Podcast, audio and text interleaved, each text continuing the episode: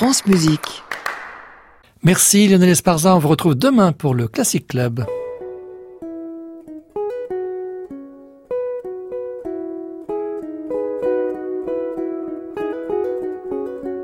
Arnaud Merlin, le portrait contemporain. France Musique.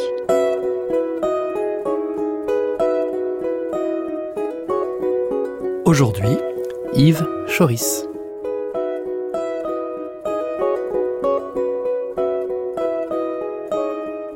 Bonsoir à tous. Le portrait contemporain, c'est chaque mercredi une heure de plongée dans l'univers d'un créateur d'aujourd'hui.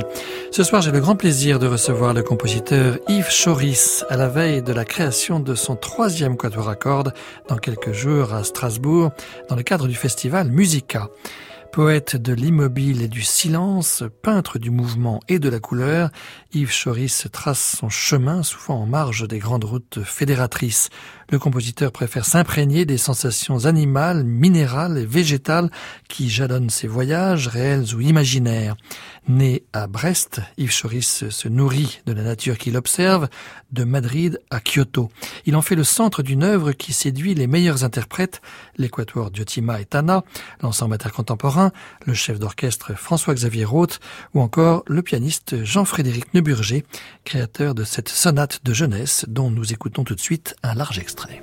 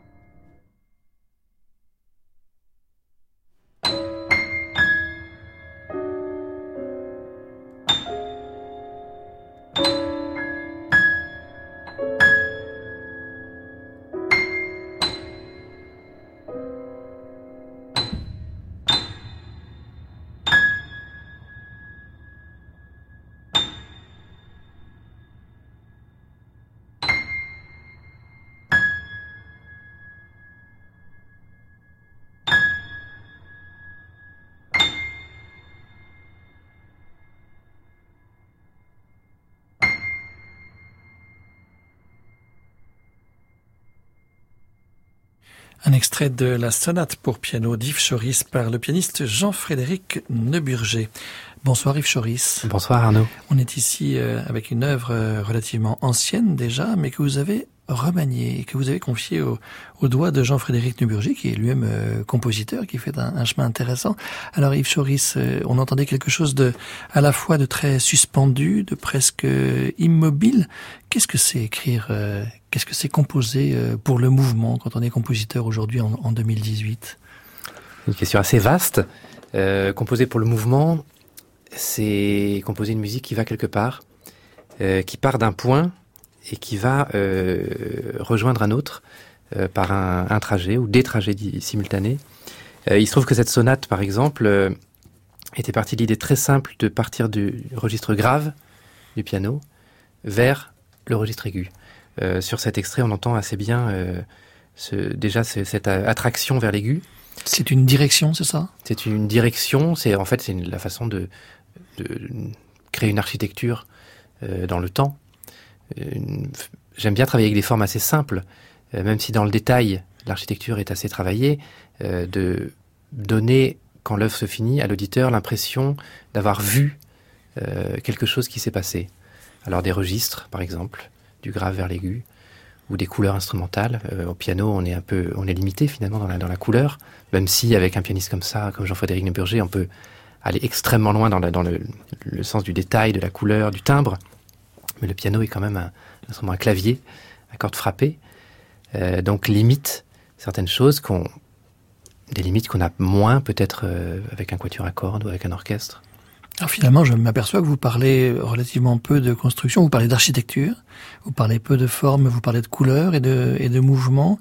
Est-ce que ça a changé aussi par rapport à des générations euh, précédentes de ce niveau-là? Est-ce que c'est le, est-ce que c'est l'espace? Est-ce que c'est le mouvement qui donne la forme? Sans doute. Alors, c'est difficile pour moi de parler à la place d'une génération, mais euh, pour ma part, je travaille souvent comme ça, c'est-à-dire que mes pièces ne sont pas euh, prévues à l'avance. Quand je commence une pièce par le début, ou pas forcément par le début, mais quand je débute une pièce, euh, je ne sais pas exactement quelle forme elle pourra avoir.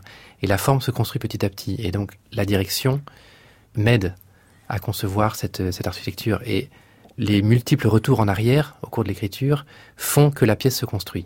Est-ce qu'on peut faire la même chose euh, pour une pièce pour orchestre, par exemple, ou est-ce que ce que vous évoquez, c'est valable surtout pour un instrument soliste ou la musique de chambre? Non, c'est valable à l'orchestre ouais. aussi. C'est plus laborieux parce que le matériau euh, technique de partition est beaucoup plus volumineux.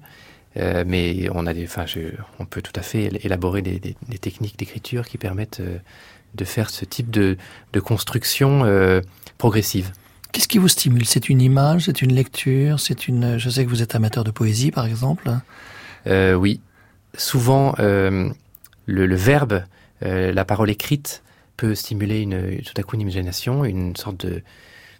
C'est difficile d'en parler, mais une image, disons sonore ou un, espace sonore qui s'ouvre par une phrase que d'ailleurs souvent je sors complètement du contexte du poème. Quand j'utilise Malarmé, par exemple, je, je, prends un vers, Solitude, Récif, Étoile, que je sors, j'isole complètement du contexte dans lequel Malarmé l'a inséré, et je prends ça comme une sorte de porte entr'ouverte dans laquelle je me faufile, et je, je découvre derrière un, un paysage euh, immense. Alors vous citez ce magnifique titre, euh, Solitude, Récif, Étoile, on peut s'arrêter sur chacun des trois termes, mais j'ai envie de, de m'arrêter sur le deuxième, Récif. Euh, je disais dans, dans l'introduction euh, de cette émission qu'il y avait quelque chose de, minéral dans, dans, votre musique. Est-ce que ça rejoint quelque chose qui est en vous, Yves Choris? Bien sûr. Alors, pour, sur beaucoup de points, euh, le premier peut-être c'est effectivement le fait d'avoir grandi en Bretagne, donc une terre de, granit essentiellement, avec euh, peut-être une, empreinte minérale euh, très importante, surtout au bord de la mer, où, on voit vraiment la, roche euh, et sur un autre point, peut-être avec un papa géologue. Euh, ça, je ne savais pas, mais je... voilà, effectivement, vous l'apprenez en direct sur France Musique, euh, où j'ai été très tôt sensibilisé à cette dimension du, du règne minéral. Ça a dû certainement euh, avoir un impact euh, euh, certainement très très insidieux, mais dans, dans mon travail de, de, musicien. Insidieux parce que vous-même, vous n'avez pas euh, collectionné euh, les, les, les, petites pierres quand vous étiez petit dans votre chambre Bien sûr que si, bien sûr que si. Évidemment, j'ai même recherché des minéraux du béryl, par exemple, sur les ouais. îles. bien sûr, le, le, modèle du, du papa est très important.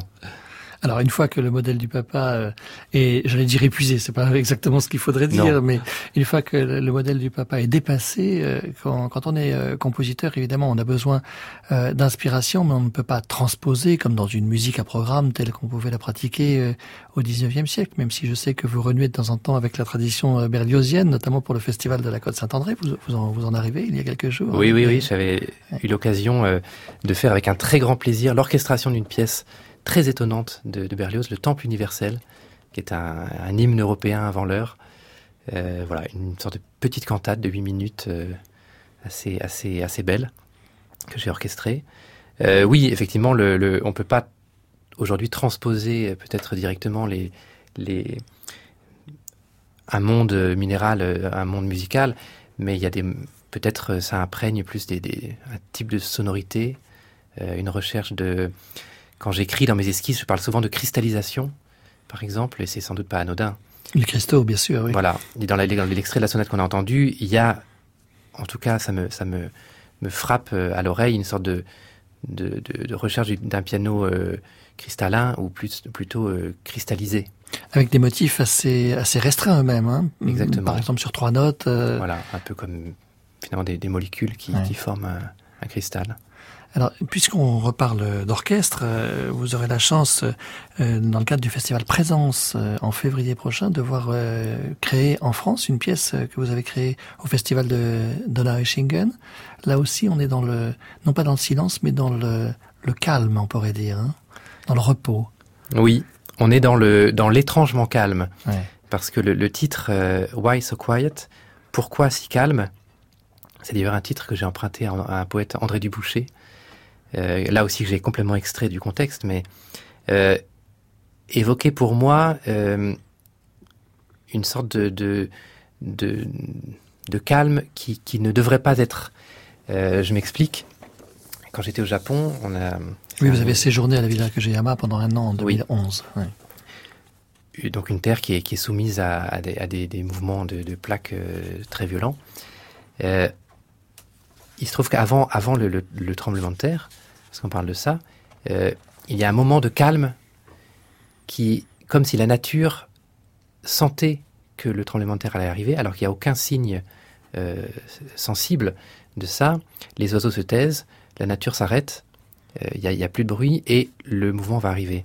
Et c'est cette, cette préscience, disons, ce calme avant l'heure qui m'intéressait.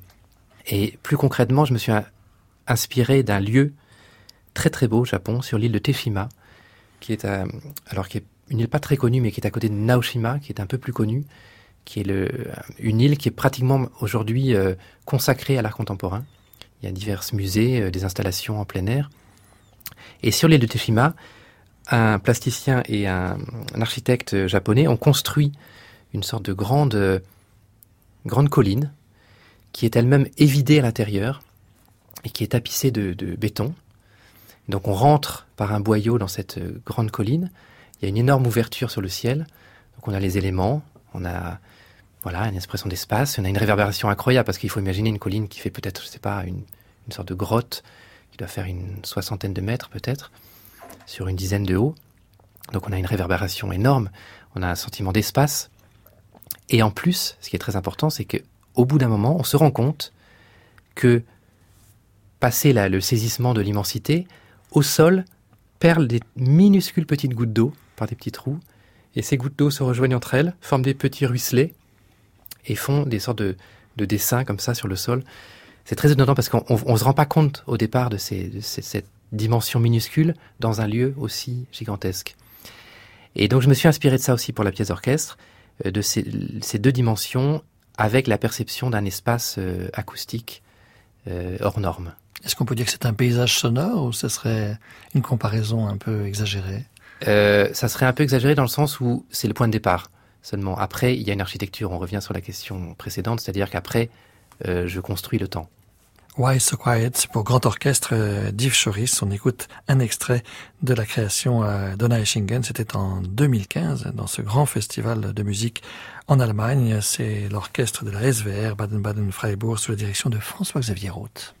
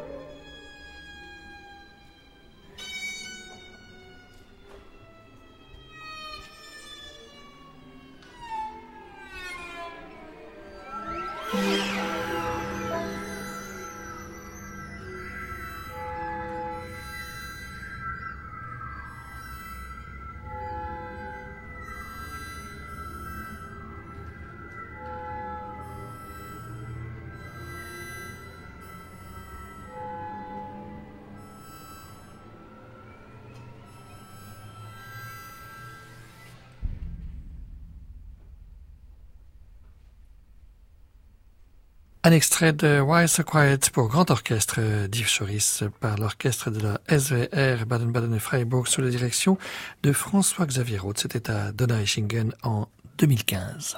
Le portrait contemporain, Arnaud Merlin, France Musique. Yves Choris, vous décriviez les lieux qui vous ont inspiré pour cette euh, pièce d'orchestre au Japon. Est-ce que ça veut dire que dans la disposition de l'orchestre, vous avez euh, imaginé quelque chose d'original aussi euh, sur le plan de la spatialisation des, instrumentistes? Alors, euh, oui et non. L'orchestre est disposé de façon traditionnelle, à, savoir juste que les violons 1 et violons 2 sont en jardin et cours, enfin en stéréo. Euh, seuls les percussionnistes sont disposés au, autour de la salle. Et en fait, j'ai travaillé euh, pas tellement sur donc une disposition euh, inhabituelle, mais sur la propagation du son à l'intérieur même de cet orchestre. C'est un très grand orchestre. Ils sont, je crois, pas loin de 100 musiciens. Et je trouvais intéressant de, à l'image finalement des ondes sismiques aussi qui se propagent, de essayer de recréer des propagations à l'intérieur de cette masse énorme. Il faut imaginer sur la scène, euh, sans musiciens, ça représente quand même un, une masse humaine euh, assez imposante. Et donc j'imaginais des déplacements de son à l'intérieur de cette masse. Et ce qui m'a amené d'ailleurs à, m'intéresser à la, position centrale, qui est la position du chef. Et le chef, au début de la pièce, a un rôle euh, sonore, théâtral aussi, avec un, grand bâton. Un brigadier. Comme on faisait un peu dans, à l'époque baroque. Enfin... Exactement, et même à l'époque de Lully, ouais. où il, il, battait comme ça le, le, le, temps. Et en fait, le chef marque l'impulsion initiale, euh, c'est l'impact de ce bâton qui tombe euh, au sol, et ça lance une série de, de, de répercussions, de répliques, si on peut dire. Cette pièce qui sera donc reprise le 14 février prochain, ici même à Radio France, avec l'Orchestre national de France. Et dans le cadre du festival Présence, vous aurez une autre euh, création, cette fois-ci une pièce pour piano, Yves Choris. Oui, ça vient de se décider. Euh, une nouvelle pièce pour piano. Alors, on a entendu tout à l'heure la, sonate. Euh, J'ai assez peu écrit pour piano, finalement. C'est pourtant mon instrument. C'est peut-être d'ailleurs pour ça. Et là, j'ai le grand plaisir d'écrire une nouvelle pièce pour piano pour Nicolas Hodge, qui va, qui, qui va la créer. Euh, voilà, la pièce est en cours d'écriture. Donc, donc ça sera le, également le, le 14 février. Alors plus près de nous, euh, vous allez retrouver le, le quatuor euh, Tana, un magnifique euh, jeune quatuor à cordes dont on parle de plus en plus et qui avait créé votre deuxième quatuor. C'était en 2013 et le 26 septembre prochain, ils créeront un nouveau quatuor. Ça s'appelle Other Voices. Alors là, il y a encore une allusion littéraire. Cette fois-ci, c'est Faulkner. C'est Faulkner cette fois-ci, oui. Et il lui sembla qu'il entendait une myriade de sons également légers, voix, murmures, chuchotements, d'arbres, de ténèbres, de terre, de gens, sa propre voix, d'autres voix évocatrices de noms, de temps et de lieux, dont il avait eu conscience toute sa vie, sans le savoir, qui était sa vie même. Alors ça, c'est ça, c'est extrait de quel livre de, de euh, Lumière d'août. Alors, il y a déjà de la musique dans ce texte. Évidemment, vous n'allez pas le, le mettre en musique en tant que tel.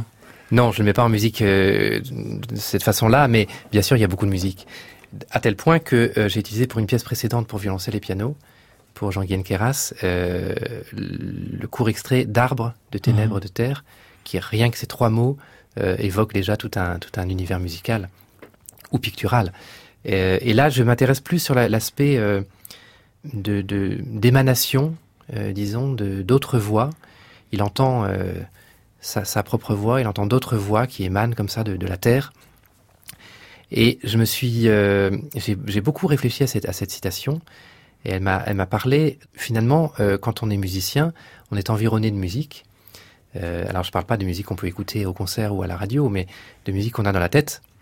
Vous entendez des voix vous-même tout le temps. Bien sûr, j'entends ma propre voix et d'autres voix.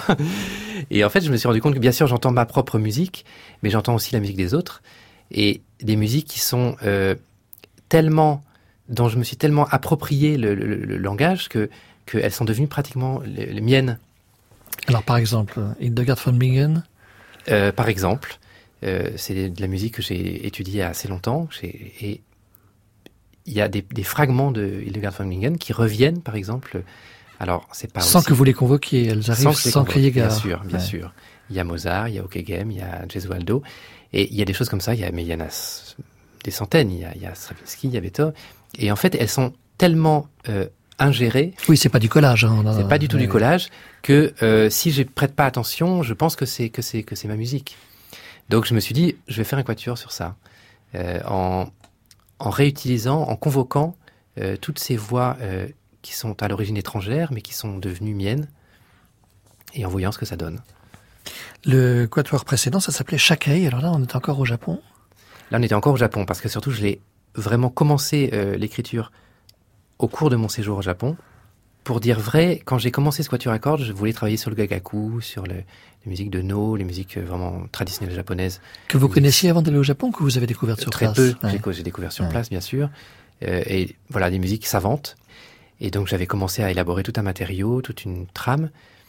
Et de retour en France, euh, je travaillais sur ça et les choses ne se, mettaient pas en place jusqu'au moment où je me suis souvenu de ma toute première impression du Japon. Euh, le matin, euh, je suis arrivé très tard le soir, donc je, me suis couché. Le matin, je me suis réveillé très tôt, réveillé par le décalage horaire. Et j'ai ouvert mes, vitres.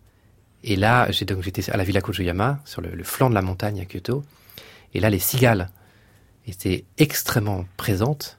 C'est très différent des cigales qu'on peut avoir ici en France, en Provence, mais c'est presque des, cigales presque électroacoustiques, tellement c'est, on dirait des, petites machines, des petits haut-parleurs sur pattes. Et en fait, cette impression de chant des cigales, ou plutôt de cri des cigales, plus exactement, euh, m'a donné un point de départ euh, assez immédiat pour le quatuor. Et j'ai trouvé sur les instruments à cordes un, ce qui pourrait être un effet sonore, mais qui est plus une matière musicale, qui se rapproche, disons, un petit peu de ce, de ce, ce cri des cigales. Et le quatuor finalement s'est construit sur ça, et le matériau initial de Gagaku a été complètement euh, écarté. Mais vous avez stylisé, j'imagine, le, le, le cri des cigales. Ce n'est pas sûr, un emprunt. euh, Absolument Après tout, pas. vous parlez d'électroacoustique, vous pourriez aussi imaginer des œuvres où vous intégrez du matériau électroacoustique. Bah, j'y ai pensé. Ouais. Bien sûr, j'y ai pensé euh, à intégrer une piste de, de cigale à ce quatuor, et je, je me suis vite rendu compte que c'était pas intéressant. Il valait mieux garder, avoir la distance. La distance crée, euh, crée l'intérêt. Euh, si j'avais rapproché les deux, je, je suppose que les deux se seraient un peu contredits.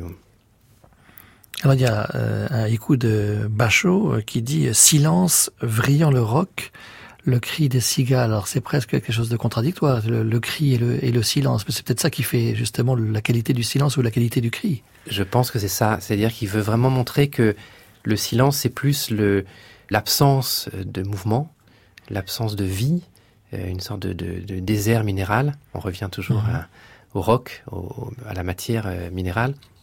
L'absence de vie est simplement, euh, on imagine, écrasé sous la chaleur, un, un rocher dans un jardin sec, par exemple, ou alors sur la, sur la montagne, et on devine la présence de cette cigale qui, qui a un cri tellement perçant qu'elle en est à vriller, à percer la pierre. Mais là, pour revenir au paysage, euh, le paysage fait partie euh, de l'œuvre de certaine manière. Le shakai, ça veut dire quoi en japonais précisément? Alors kei, c'est en fait le, c'est un art du jardin.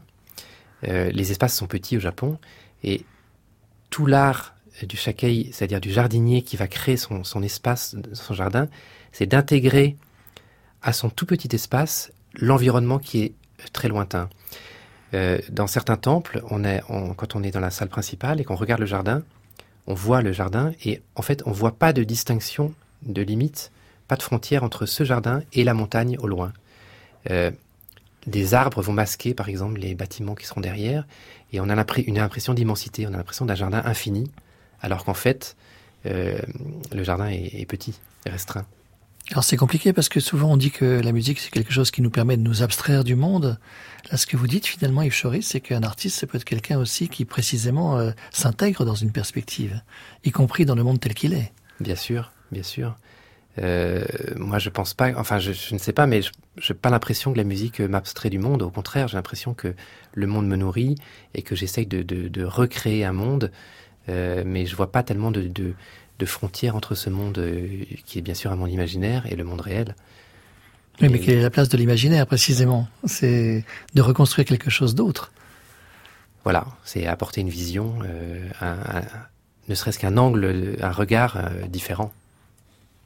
Un compositeur aujourd'hui, c'est quelqu'un qui, imagine, c'est quelqu'un qui est dans le monde, vous, venez de le dire, quelqu'un qui a besoin de se déplacer parce que visiblement le Japon vous a beaucoup nourri. Euh, mais peut-être que si vous étiez resté euh, en Bretagne, vous n'auriez pas tout à fait euh, le même catalogue?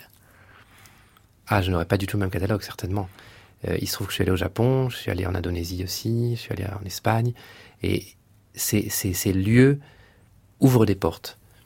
Euh, des portes qu'on peut euh, tout à fait, euh, dans lesquelles on peut s'engager, on peut passer la porte, on peut creuser, fouiller, ou on peut simplement les, laisser entrouvertes en se disant voilà, je, je reviendrai plus tard. L'Espagne, par exemple, j'ai entendu des choses très très belles, j'ai vu des choses très belles que je n'ai pas pour l'instant réellement utilisées. Au Japon également, il y a beaucoup de choses, matériaux que j'ai pas encore utilisés. Et vous étiez à la Casa de Lasquez à Madrid pendant un an, deux ans Pendant deux ans un peu comme la, la Villa Médicis à Rome, ce sont des choses qui, qui nourrissent, mais j'imagine qu'effectivement le Japon c'est encore plus dépaysant pour prendre un terme euh, un peu trivial. Bien sûr. Oui, la culture est tellement loin de notre culture euh, européenne que euh, rien que le choc de, de, de, la confrontation des cultures fait qu'il y a des étincelles, ça, ça, la friction fait que, que, que l'imagination s'enflamme imagination que vous avez transmise à ces musiciens du Quatuor Tana. Alors j'imagine que vous avez travaillé avec eux pour ces, modes de jeu précisément euh, de Chakai et puis après euh, pour ce nouveau Quatuor à venir. Oh oui, on a fait des, on a fait des belles séances d'expérimentation de, modes de jeu. Alors moi j'ai mes petits instruments chez moi, j'expérimente, je, teste. Après je leur propose, on essaye ensemble. Il y a des choses qui marchent, des choses qui marchent moins bien. On trouve toujours des solutions. Euh, ce qui est merveilleux avec ce quatuor, c'est qu'on peut euh, proposer et on essaye et ensuite on voit ce qui ce qui ce qu'on garde ce qu'on garde pas. On va se quitter Yves Cerise avec euh, un enregistrement intégral de ce deuxième quatuor accord de Chakai et c'était donc le quatuor Tana enregistré pour euh, l'émission de Stéphane Goldel Les plaisirs du quatuor euh, en septembre 2015 et diffusé sur France Musique le 11 octobre 2015 le quatuor Tana Chakai d'Yves Cerise.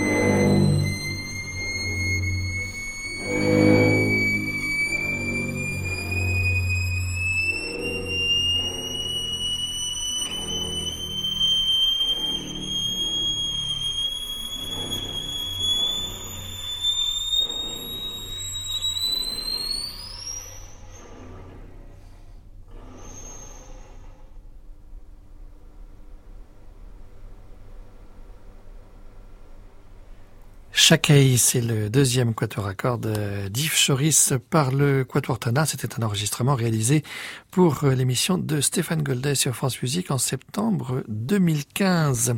Ainsi se referme ce portrait. Merci beaucoup Yves Choris d'avoir accepté notre invitation ce soir. Merci Arnaud. Je rappelle donc les prochains concerts. Il y aura le 26 septembre prochain à Strasbourg dans le cadre de Musica. Ce sera la création de votre troisième quatuor, donc toujours par le quatuor Tana. Et puis, je signale aussi la reprise de votre pièce pour orchestre Why So Quiet. Ce sera le 14 février prochain, ici même à Radio France, dans le cadre du Festival Présence, ainsi que la création d'une nouvelle pièce pour piano sur laquelle vous travaillez, Yves Choris, et ce sera créé par l'excellent pianiste Nicolas Hodges.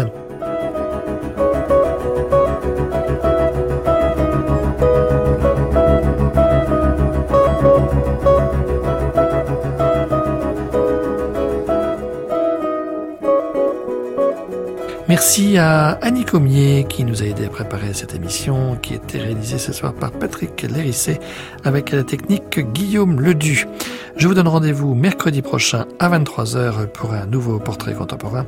Ce sera le compositeur euh, Jonathan Pontier qui est d'ailleurs lié lui aussi à la programmation du festival Musica ces jours-ci à Strasbourg. En attendant, vous pouvez bien sûr réécouter et télécharger cette émission sur le site de France Musique, francemusique.fr.